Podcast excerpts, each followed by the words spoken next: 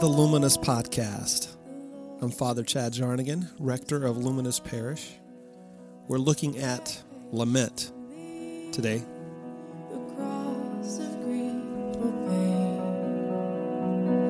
Leave to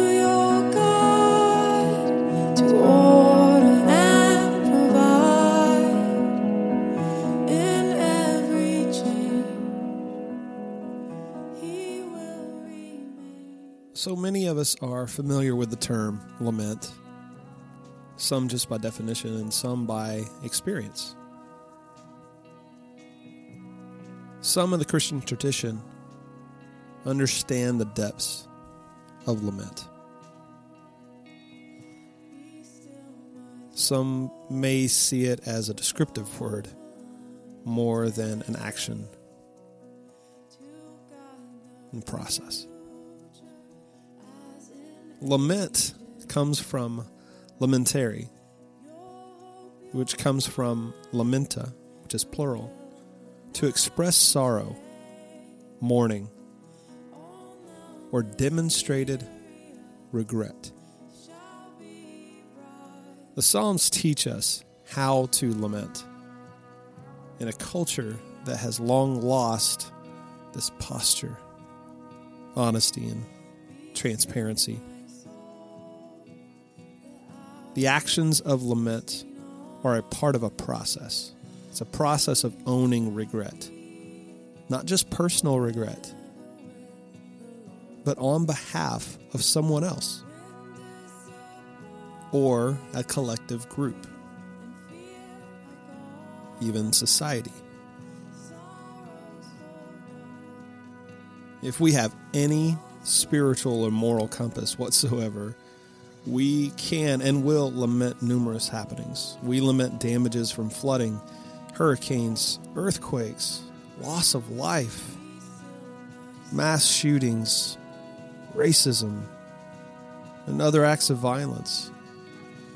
To lament means there is an awareness of our surroundings. We aren't blind, indifferent, or apathetic. Tragedies surrounding us require sensitivity and honesty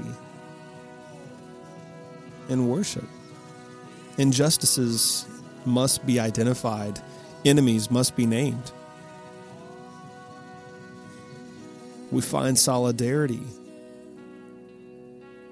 with the suffering through the act and process of lament. Deep and soul searching faith needs to be expressed. So maybe we are seeing some effects from a lack of lamenting.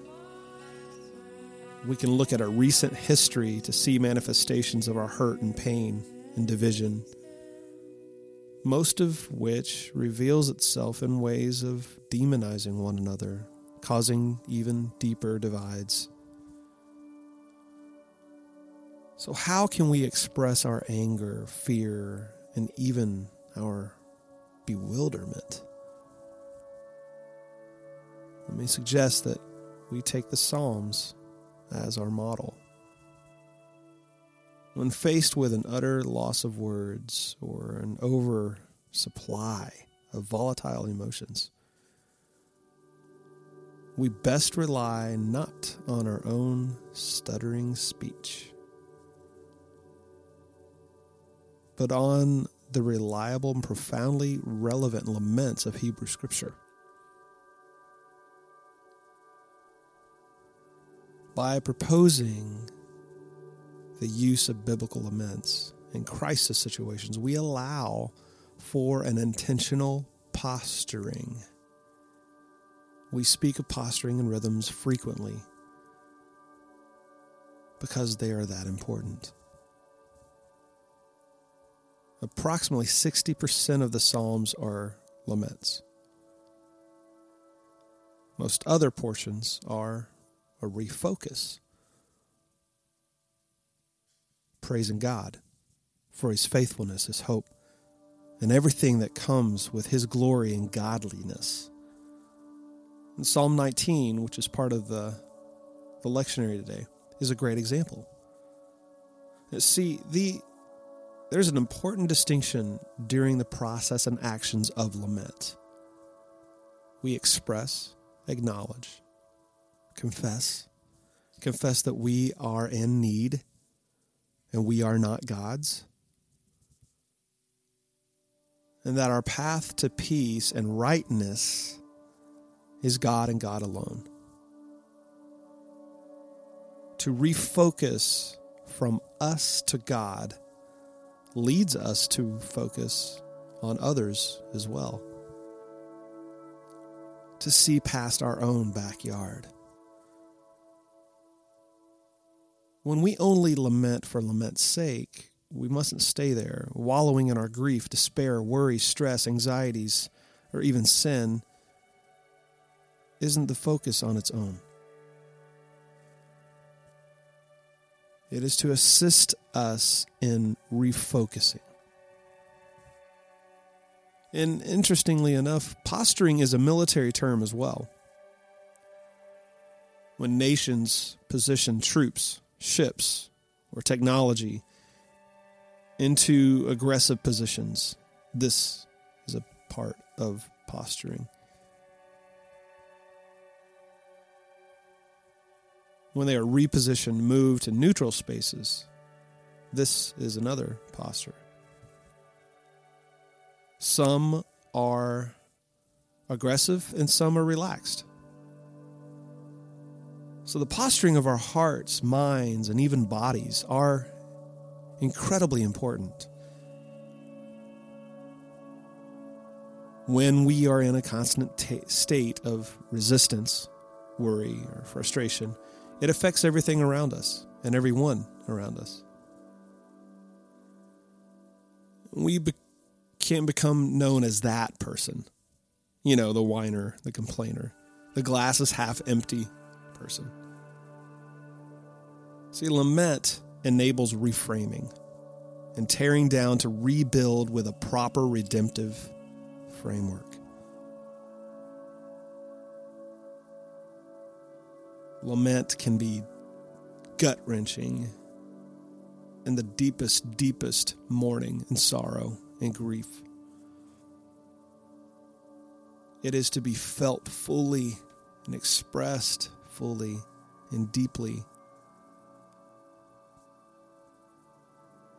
To truly process out of this place. Psalm 19. It's a psalm of David. The heavens declare your glory, O God, and the sky above proclaims his handiwork. Day to day pours out speech, and night to night reveals knowledge. There is no speech, there are no words, whose voice is not heard. Their voice goes out through all the earth, and their words to the ends of the world. In them, he has set a tent for the sun, which comes out like a bridegroom leaving his chamber, or like a strong man running its course with joy. Its rising is from the ends of the heavens, and the circuit to the end of them, and there is nothing hidden from its heat. The law of the Lord is perfect, reviving the soul.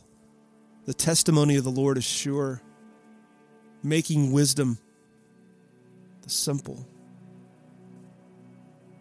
The precepts of the Lord are right, rejoicing the heart. The commandment of the Lord is pure, enlightening the eyes. The fear of the Lord is clean, enduring forever. The rules of the Lord are true and the righteous altogether. More to be desired than gold, even fine gold, sweeter than honey dripping from the honeycomb. Moreover, by them is your servant warned. In keeping them, there is great reward. Who can discern his errors? Declare me innocent from hidden faults. Keep back your servant also from presumptuous sins. Let them not have dominion over me. Then I shall be blameless and innocent of great transgression. Let the words of my mouth and the meditations of my heart be acceptable in your sight, O Lord, my rock and my redeemer.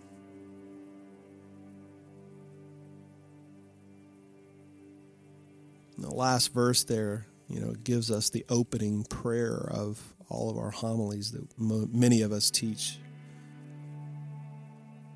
But it can also be a prayer for how we live each day. Let the words of my mouth and the meditations of my heart be pleasing to you, O Lord, my rock and my redeemer. It is no secret that followers of Jesus don't always do a very good job of living faithfully in a broken world. Maybe perhaps because we're looking inward instead of otherward.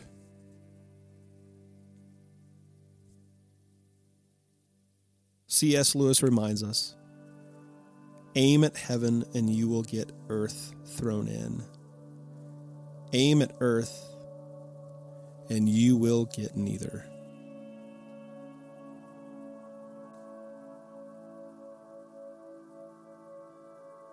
There's ever anything that we can do for you, let us know. You can find us at luminousparish.com.